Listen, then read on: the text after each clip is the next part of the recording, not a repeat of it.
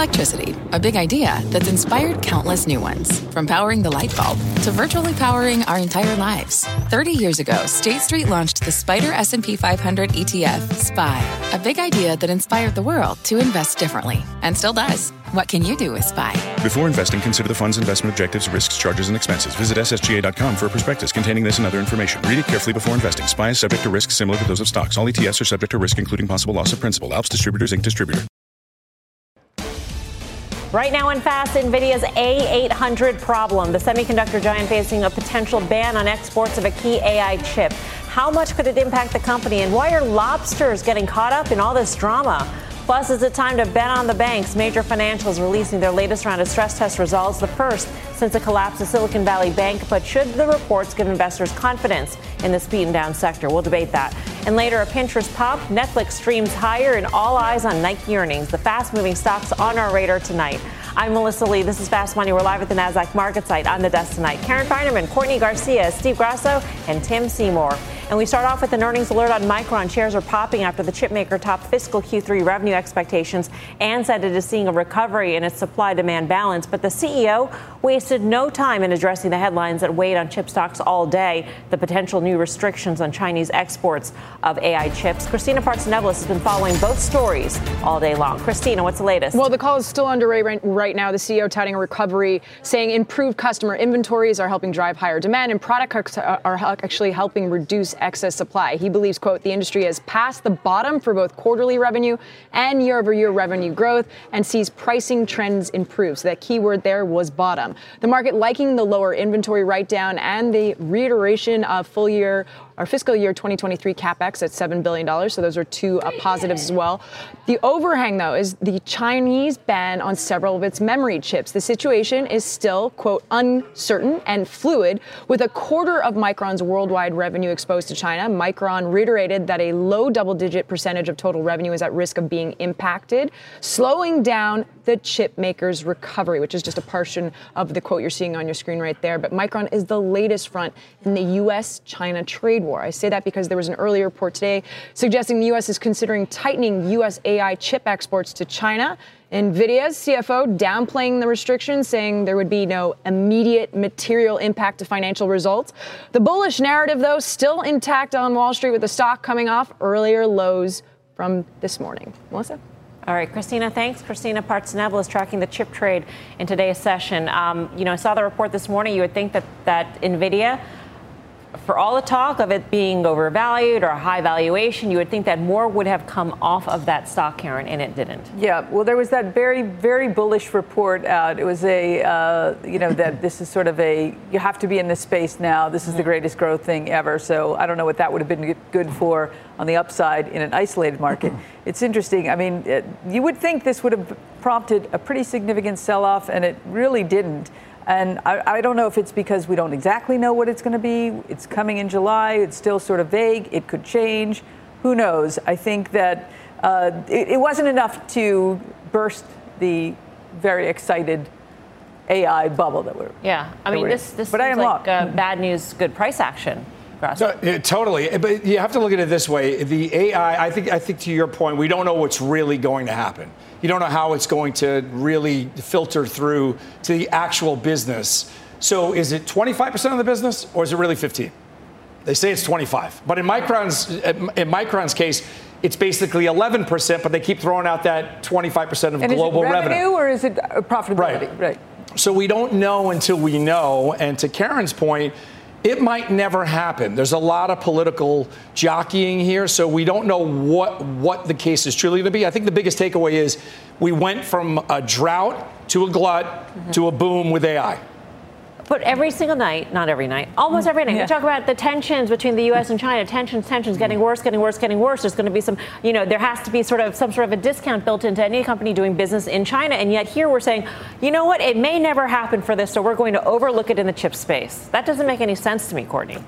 Yeah, and I think that's why people are you're seeing that they are much more putting a lot of credence on the fact that they're at the forefront of artificial intelligence, and people really think this is going to be the next greatest thing, which it very well could be. But they see that the upside there is a lot greater than the downside of the risk in China. And that's essentially what's getting priced in right now. I don't know if I agree with that. I mean, we've been talking about how expensive these things are getting, regardless of what's happening with AI. But clearly, the excitement is there. This isn't bringing it down. And I think you're going to continue to see this, some of that momentum. Just before we grab Tim into this, they're, to Courtney's point, they're 85 to 90% of the market in AI. So if China gets taken out, we don't even know where the rest of the market is without China. And who's going to take China's spot? Is it India? Is it some other geopolitical area?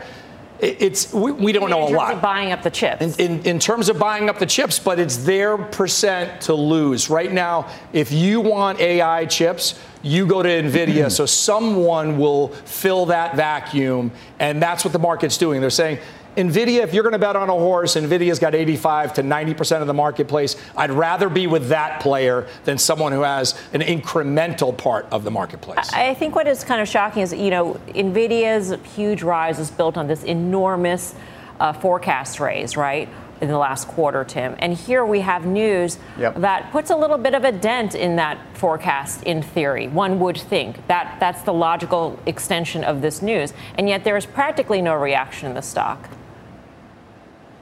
Well, they've indicated they have multi-quarter visibility now, and does this affect it? As Steve's pointing out, they've also been quick to point out. Right now, they said it today. You know, we see demand elsewhere. We have no issue filling that demand. So I think that multi-quarter demand is clearly there, and I guess. You know, it's a fascinating time. I know we should not be discounting these headlines out of U.S.-China, especially over the last couple weeks when we've only talked about the true geopolitics heating up. The strategic and national champion companies over there, strategic industries here, this is what happens, and this is what's continuing to happen. The Micron announcement today, I think, should tell you what you need to know. They said this is a significant headwind, and it clouds their outlook. Even though there was some great stuff in there from Micron, including talking about how the demand for memory out of AI servers is also really great for them, and they're starting to see that flow through. They're also really talking about a pricing trough. So Micron as a stock, which has underperformed the semis, is I think in an interesting place, even with these China headwinds. But and frankly, I think it's actually performed very well given those headwinds. Karen, how do you think about? I mean, maybe this underscores a notion that you had put forth before that. You know, that forecast, what was it, $11 billion? Mm-hmm. That's lowballing. I think so. Because if they're saying that this is going to be really not an event, right? Then that tells you that there was upside here embedded in this forecast. Well, also it makes you wonder if they're no longer comfortable with that number, wouldn't this be an opportunity to say so, right? Sort of a little bit of a draft behind this potential headwind, right? Mm-hmm. I think it's going to be bigger than that. As I said, if you're why would you put out 11? If you're at 10 and change and hoping to get there, you wouldn't. You'd put out 11 because it's such a gigantic number. They could have put out anything. 11 and a half or 12 or whatever it is. Right. On the upside. Sticking to that. Yeah. Or is this whole sort of situation really a tell on this market? That there's just a real desire to go where the quote unquote growth is going to be in spite of some, you know, I don't know, unknowns on the horizon. I think if you have BlackRock saying that this is the next greatest moment for the market, paraphrasing, they had a lot more specific term on that. But this is, to your point, we've already dealt with, we've expanded out on those large cap tech names. Where are you going for growth? You have to go to tech. Where are you going within tech? You have to go to AI. And then on the peripheral, you have Apple sort of in that updraft that hasn't really spoken a lot about AI yet and is getting a lot of benefit from AI environment, so to speak. Right. And we add, of course, Jerome Powell today speaking in Portugal with all the other central bankers who are all largely hawkish. I mean, Powell really reaffirming what he has said before, that there could be at least two more. He didn't take off the table two consecutive. It could be every other. It could be two consecutive. But, Tim, did we really learn anything new from this, do you think? Or does this just underscore the notion that the Fed's in the fight still and they're not going to relent? Well, the bond market didn't learn anything new. The Fed funds markets definitely didn't learn anything new. We priced in, we're at 532 year end on Fed funds. We essentially have 25 bips priced in. We were there a week ago. We're not surprised to hear Powell continued to put his emphasis on we're going to go again at some point. So I look at where yields are, and we've talked about this, and it was even came up last night on our show where some key levels to watch on the 10-year and where you start to see, I think, a breakout to the upside. At some point, equities wouldn't like that. The market is kind of banking on sideways yields here and a Fed that's, you know, largely at peak. And 25 or even 50 basis points probably doesn't really affect. It's the how much longer the Fed holds ground here. But not surprised to hear central banks reiterating what they have to do right now because core CPI is still stuck at 5.3 and not moving. Yeah, and I think, too, what you're seeing right now is people they're discounting the news coming out in China. They're also discounting what the Fed says they're going to do. I mean, the markets are not reacting to this. And I think this goes back to when they said, we're not even thinking about raising interest rates. And now we're 500 basis points higher.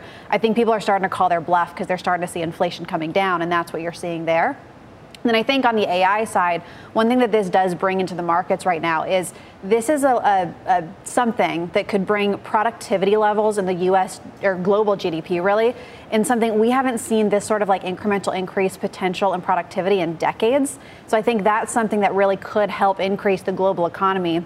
People are looking at those two things and saying, well, if inflation's coming down, we have this increased productivity, that's going to be good things for the markets. And I think that's really what's getting priced in right now. I agree with the increased productivity notion, but that increase in productivity won't be seen for many years, for a while. I mean, when I ask, you know, out of lark, when we have an economist, I always say, are you factoring in this AI boom in terms of your productivity forecast? And they're like, no.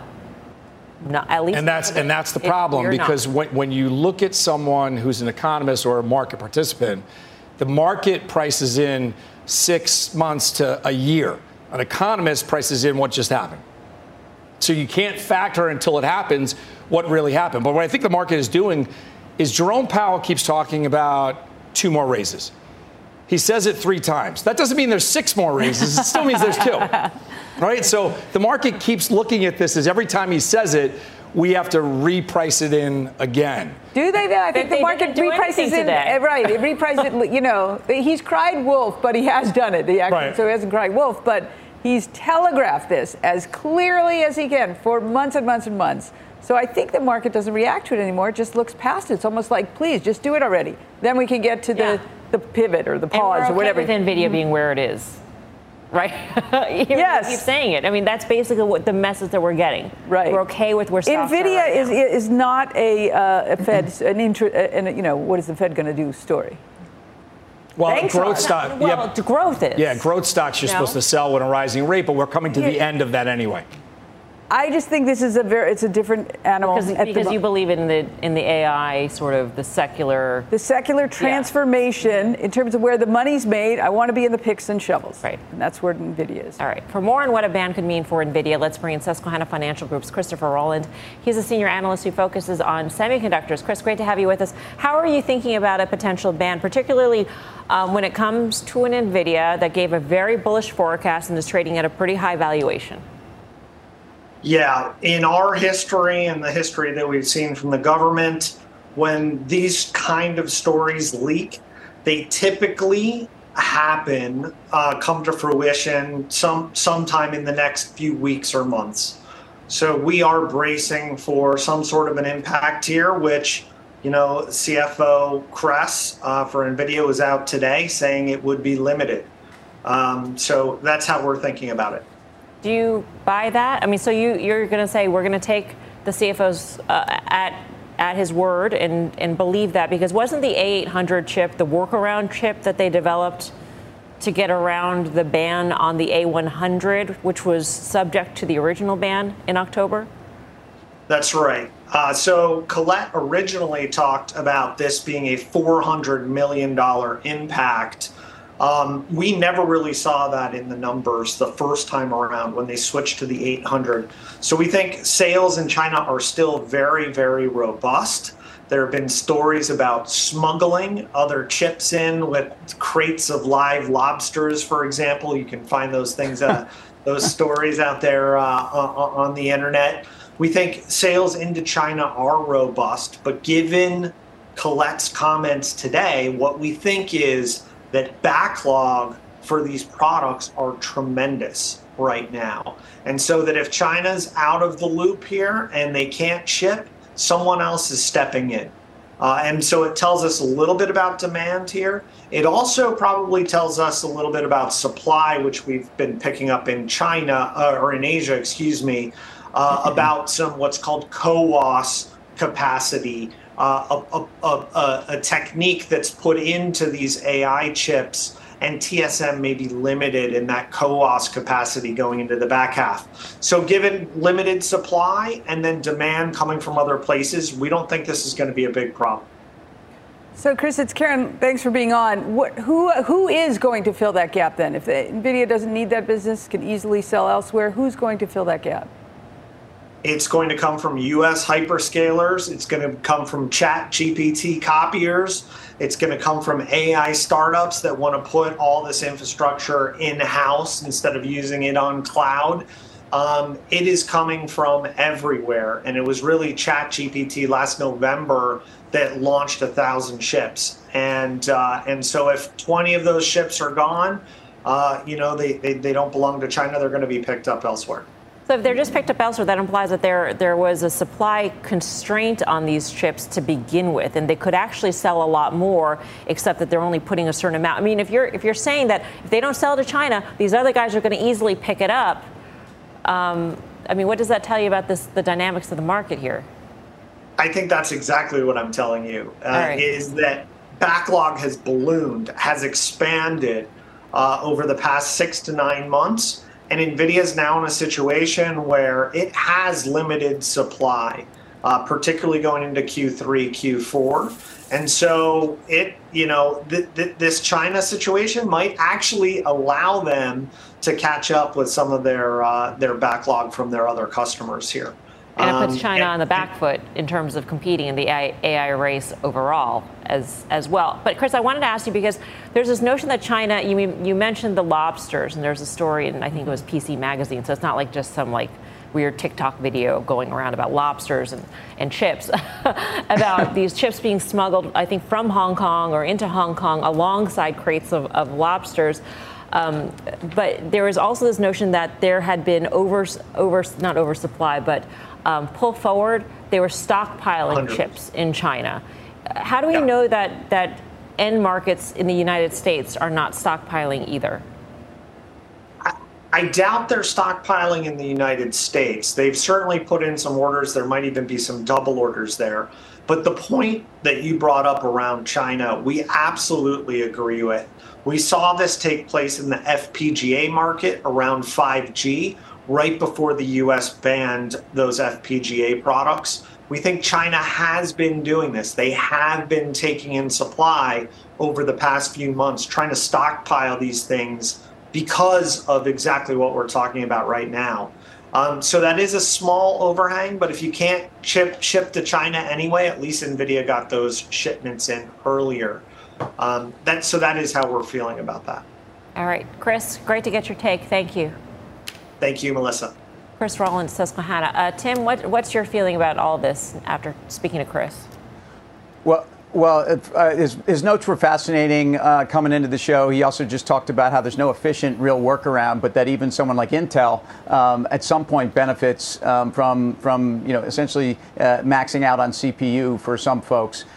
Chris's research report that came out after that NVIDIA release back in the end of May was one of the great titles I've ever read, like something along the lines of greatest beat of all time. And so to the extent that I don't hear him backing off both the demand story and the next few quarters of visibility, gross margins now go north of 70% for NVIDIA.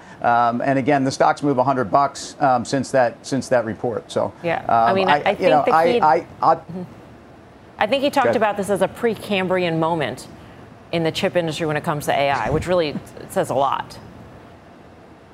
Yeah, I mean, look, pre-Cambrian takes me back to my Latin studies, which, I was really only good at vocabulary, not translating. But I think we have a case here where you really have to understand whether you're going to get that full kind of CapEx build out by the tech community to warrant the kind of move we've seen across the entire mega cap tech sector. And that's still open for debate. Right.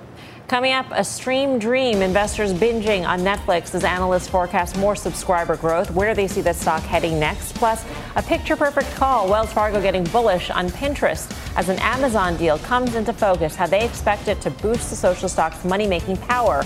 Don't go anywhere. Fast Money's back in two. The spirit of performance defines Acura, and now it's electric. Introducing the all-electric ZDX, Acura's most powerful SUV yet. While what powers their cars may change, the energy that makes Acura never will. Crafted using the same formula that brought them electrified supercars and multiple IMSA championships, the ZDX has track-tested performance that packs an energy all its own. With a premium Bang & Olufsen sound system and up to 313-mile range on a single charge, and a Type S variant with an estimated 500 horsepower, the ZDX is everything they said electric could never be. It was built with the driver in mind, just like Acura's been doing since the beginning. We could talk all day, but the only way to experience this electric performance is to drive it yourself. Unlock the energy and order yours at Acura.com.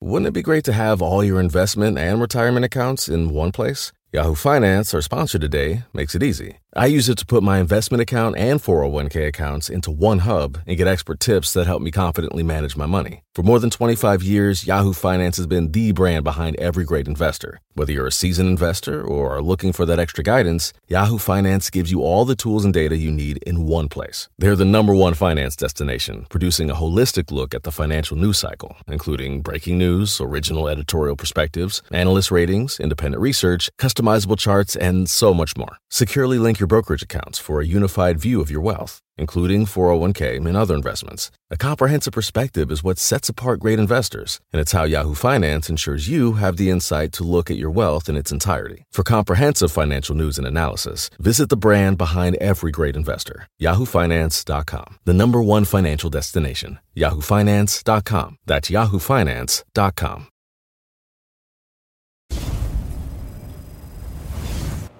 Welcome back to Fast Money. Netflix topping the tape today, jumping 3% after a bullish note from Oppenheimer. Analysts upping the price target by $50 to $500, seeing more growth potential as Netflix phases out its lowest price ad-free tier and continues cracking down on password sharing. $500. Grasso, what do you think? So I was long this below $200. I sold it up $30, thought I hit the ball out of the park. And now in hindsight, you look back. And I think the last time I was on, we talked about Netflix. It's how much can they make off of cracking down on password sharing? So I know Tim and Karen have been bullish on it.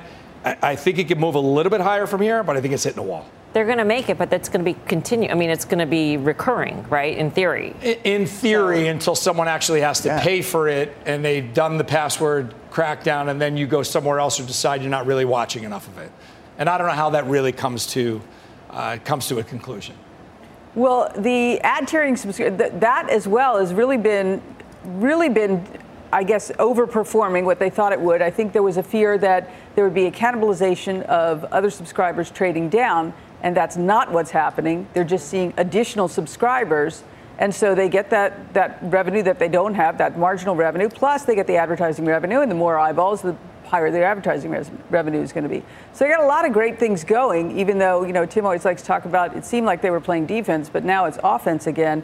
And then there's this sort of macro picture of what I think of the day of reckoning in the streaming space, right? So many competitors, they're not clearly, money is no longer free. Uh-huh. And so I think we're going to see consolidation, which ultimately I think is good for Netflix. Yeah. Tim? Well, and that head start that Netflix had that I frankly didn't appreciate for, you know, a big part of it is what has allowed them to actually now start to generate free cash flow. Then there's some other little things you can layer in terms of a writer strike and dynamics that really favor both their content slate and just the ability of them to outperform. You get back to what's truly happening now with the quote-unquote borrowers of the service. J.P. Morgan, in a note a few weeks ago, said that they'll monetize about 13 or 14 million in 23. They'll monetize 24 million in 24, and they'll monetize 33 million in 25. So, you know, that's about 67 or 68 million. I forgot what I was just counting up there. At 68 million out of 100 million. That is accretive. That is an aggregate building upon itself for a company that's just starting to get into free cash flow and will probably be north of $7 billion soon. So that's to me the story. I'm having a little trouble being as bullish as I was. And in fact, I've sold 1/3 of that position, and I think I might slowly be taking a little bit more of it off, although it's not because there's any, I think, breakdown in this story. Mm-hmm. There's a lot more Fast Money to come. Here's what's coming up next. Picture this, Pinterest surging by nearly 30%. That's the call from one analyst getting bullish on the name. The details next. Plus, we're all stressed, and banks have really been feeling the pressure. The group out with its first set of stress test results since the collapse of SVB. But our next guest says he's still constructive on the space. You're watching Fast Money, live from the Nasdaq market site in Times Square. We're back right after this. For more than a decade, Comcast has been committed to bridging the digital divide and connecting millions to affordable high-speed internet. But the barriers to get connected go well beyond affordability. Through Project Up, Comcast is committing $1 billion to reach millions with digital skills training, resources, and opportunities needed to succeed in a digital world. Project Up, building a future of unlimited possibilities. Learn more at Comcast.com/Project Up.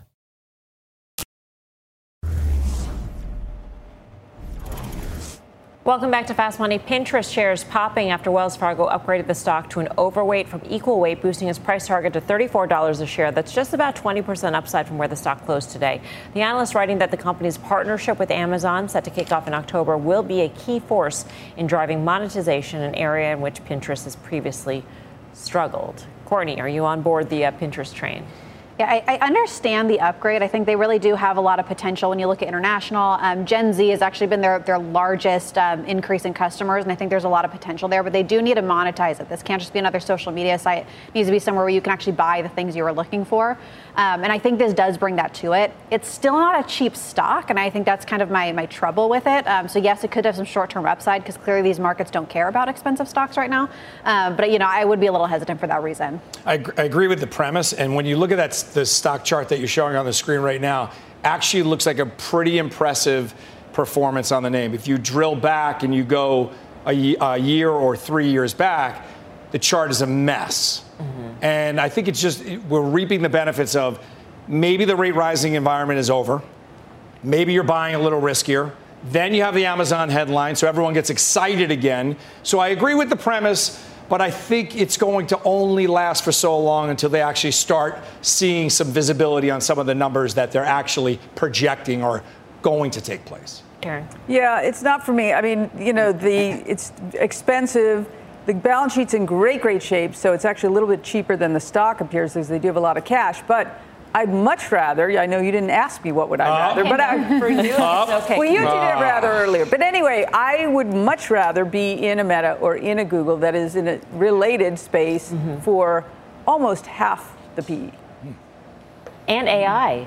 And AI pixie dust. You've got that. Can't lose at that, right? All right, coming up, all eyes on banks after the latest stress test results. And our next guest says the group is gearing up for a snowstorm to hit. He'll explain next. Plus, just do it with options. We're lacing up for Nike earnings with results due out tomorrow. The option strategy ahead of the report when Fast Money returns.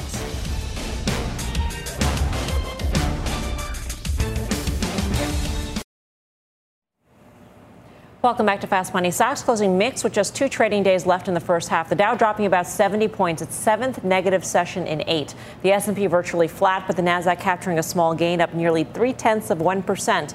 And President Biden speaking today about his economic plan, saying bringing down inflation remains a top priority. The president saying he is determined to change the economic direction of the country and to move away from trickle-down economics. Some core aspects of the so-called Bidenomics plan include investments in infrastructure, semiconductors, clean energy, and climate security. Meantime, some big bank stocks rallying after hours. All 23 names in the Fed's annual stress test passed a severe recession scenario. The results coming out just about an hour ago. The Fed saying the U.S. banking system remains strong and resilient. It's the central bank's first stress test since the collapse of Silicon Valley Bank. Let's break down the report with Chris Marinac, the head of research at Janney Montgomery Scott. Chris, always great to speak with you. Thank you. So it wasn't just a severe recession that was tested, but also a 40% decline in commercial real estate values. And so I'm wondering if you think that this test really gives you sort of the green light here. Well, it does give a green light that the banks are secure and the banks have plenty of cash flow to cover the issues that are out there. And cash flow, or PP&R, is really the key for the industry, because as you look at the next 2.5, 3 years, whatever issues we have, I think the weather will change. We will have colder weather, snowstorms that will occur on credit, but banks can handle it with the both capital as well as the operating earnings or PP&R that they have. So it just confirms what we thought was out there. From an investor standpoint, the stocks are really cheap. We've seen expectations for earnings and cash flow come down about 15% at most year to date, and the stocks are down 30%. So I think it's been an overreaction several months in the making now. It's time to see some reversal. So we're in a trading range, but I think we can have better valuations ahead for these stocks. You say the stocks, and of course that's a big swath of different kinds of banks, Chris. So which ones are the best values right now in your view? Well, the regional banks have the best liquidity, and they have been the area of most concern. So if you look at a Fifth Third Bank, a Wintrust Bank, we like PacWest as a comeback. The company is not failed and is now selling assets and improving their position significantly, and that's a comeback story.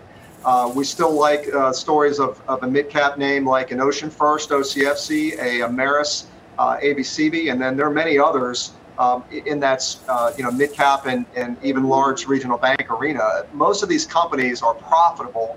They may have lower expectations because of net interest margins, which is, I think, the key pain point for companies right now.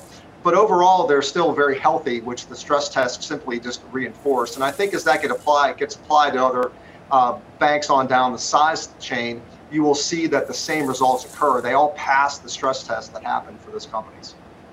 Chris, it's Karen. So let me ask you, where we have sort of a tale of two cities in the banking world. We've got, you know, the J.P. Morgans of the world and then the regionals.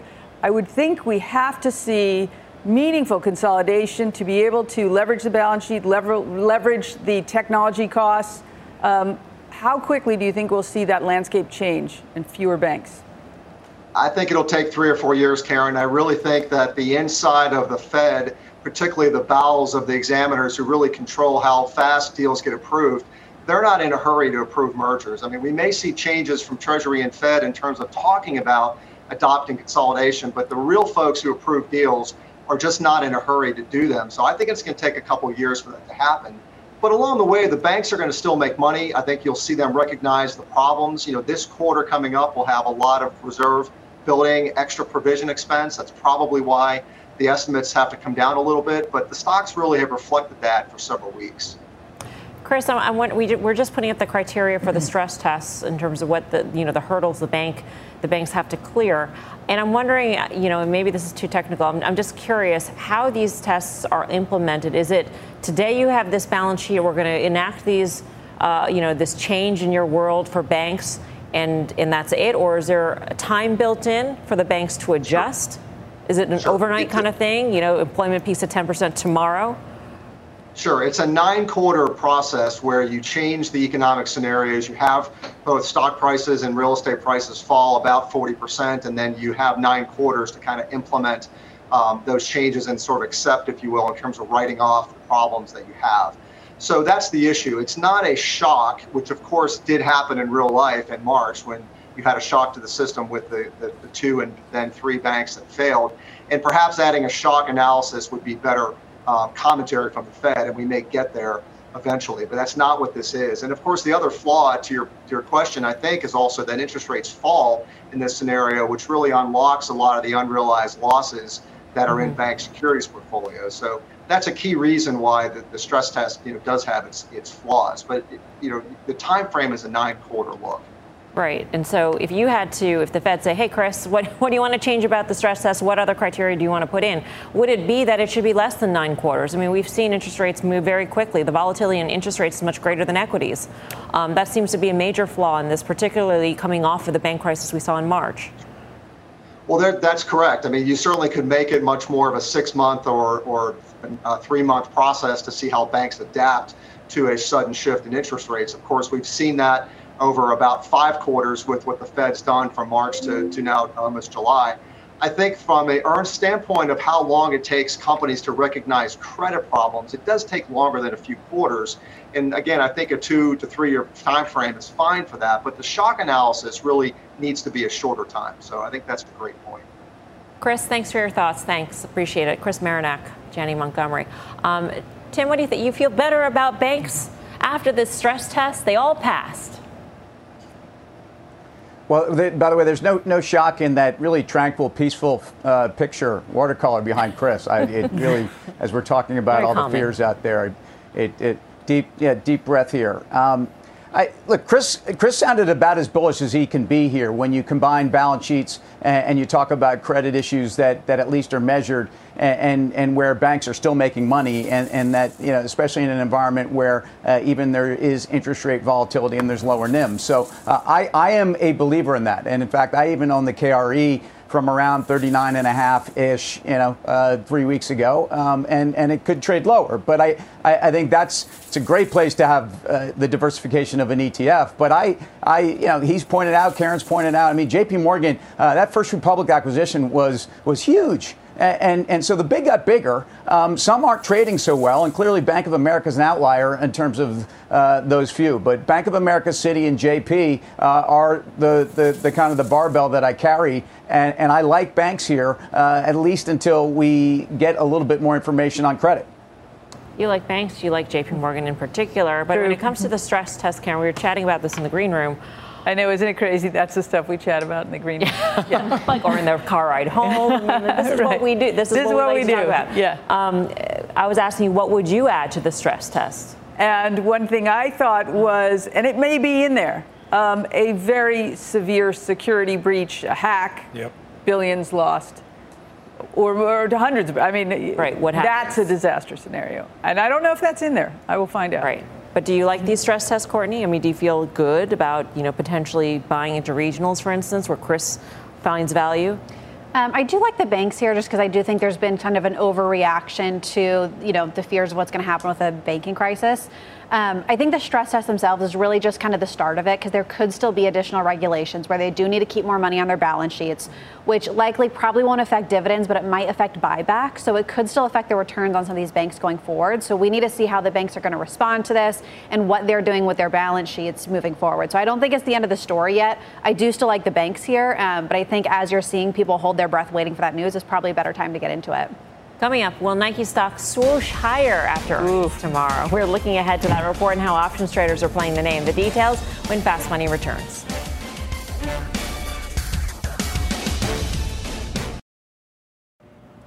Welcome back to Fast Money. Nike shares limping off the starting line today, despite J.P. Morgan reiterating its overweight call on the stock ahead of tomorrow's earnings report. Options traders are betting this consumer name could be due for a spell on the sidelines. Kelly Intelligence CEO Kevin Kelly's got the action. Hey, Kevin. Hi, Melissa. Well, today you actually saw the put-call ratio come down from about 1.5 to ending the day about 1.16% or 1.16 times. And that's interesting because tomorrow's move is anticipated to be about 6.4% for the stock, and that's about 2% below its historical average. And today, one of the most active contracts you saw was the 100-strike put that expires in 2 days. And we saw at the end of the day over 5,000 of those contracts traded, and they closed around 28 cents. All right, Kevin, thanks. Kevin Kelly. Tim, how are you feeling about Nike? Well, I think there's been a major correction in inventory. I think they've done an admirable job on limiting promotions. They've said they're going to limit promotions. Wholesale is going to contract on this fiscal Q4 23 number, and that's kind of the story. I mean, U.S. is going to grow, 4%, EMEA 5%, China 10%. I just think this one's not going to get away from me on the upside. I think it's a great company, but I remain short. Tim, Steve, quick. Tim has a better feel for Nike. If I look at the chart, it looks like there still has some upside potential. Last time I said Skechers, that trade did not work for the record, but it seems like it's actually basing here. And Guy had a very good comeback. He said, Skechers, don't do it. For more options action, be sure to tune into the full show Friday, 5:30 p.m. Eastern Time. Coming up, are Europeans hotter than Americans? We're talking about tech, of course. how some currency moves are creating overseas opportunities in the sector. More on that when Fast Money returns.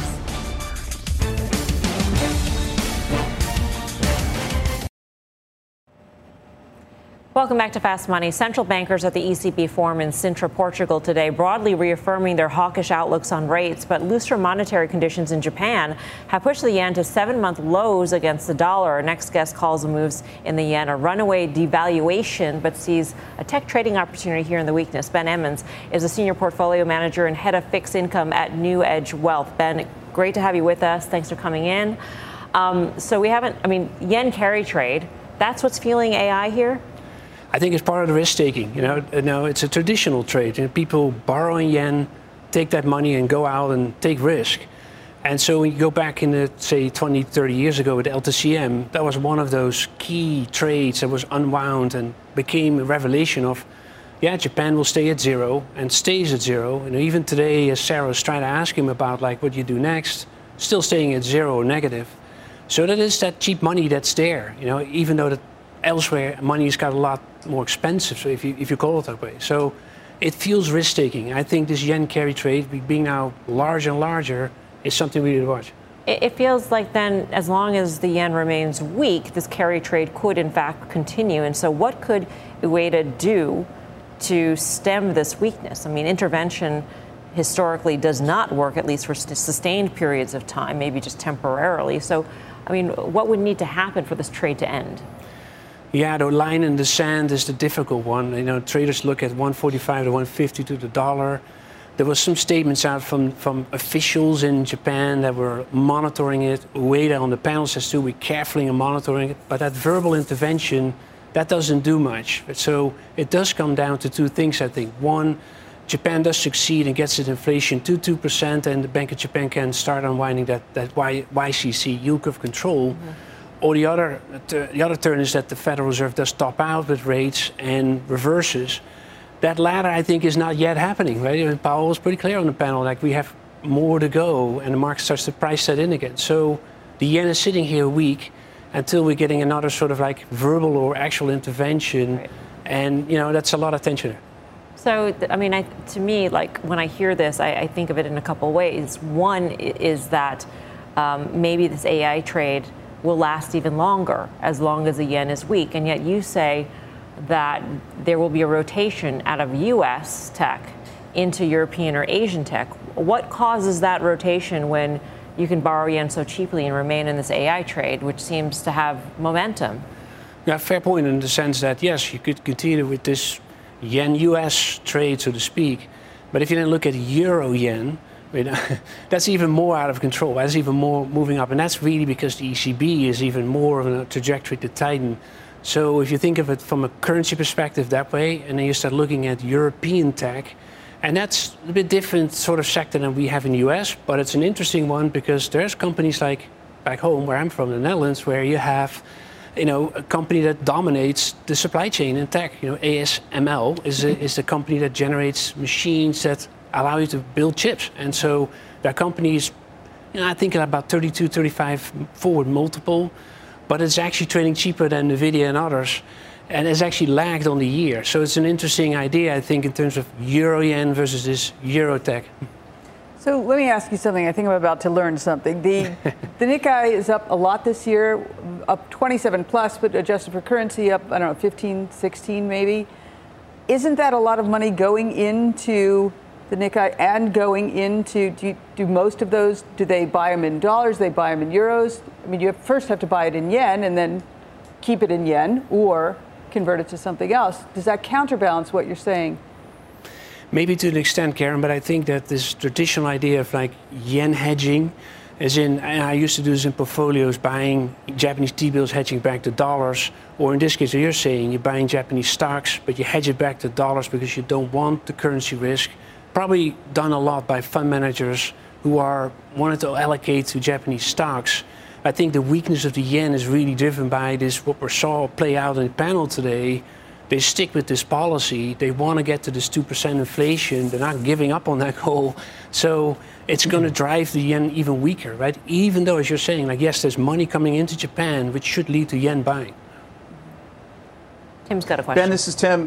This is It sounds, yeah, hi. It sounds like this is more about international investing and rotation as a function of a very long secular shift of what's happened over the last 5 to 10 years into tech, and that European multinationals and Asian multinationals are really attractive here because, in fact, the best days of allocating to 7 or 8 tech stocks are largely behind us. I mean, my view is that we will never see, we'll look back in history and see 30% of the S&P in these companies and say, it's not going to happen again. And I'm just curious, isn't that really the core thesis? Because I believe the international story is happening. Totally, Tim. I think that you're right. Like, I mean, there is this one relative valuation between tech in here and overseas or other industries. Two, there is this notion that the dollar slowly weakening, but those currencies, in this case euro, strengthening. That's actually a double return, right? You would actually make a double whammy, as I call it. You get a better multiple price stocks plus the currency return. So yes, it's a good story, international. Ben, thanks for coming by. Really interesting stuff. Ben Emons. Thank you. Steve? Yeah, I think it's difficult. Ben is a savvy investor, and Ben knows that space. It's difficult for the average retail investor to really make that trade happen. But if you think that the AI trade is coming to an end for other external factors other than just valuation. Right, it's easy to play that direct AI trade. Unfortunately for the AI thing, it's whack-a-mole. There's plenty of reasons to be buying AI. There's a couple of reasons why it might not extend, but there's too many reasons why it will. Up next, final trades.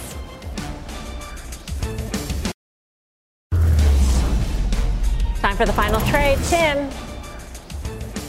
Let's try this again.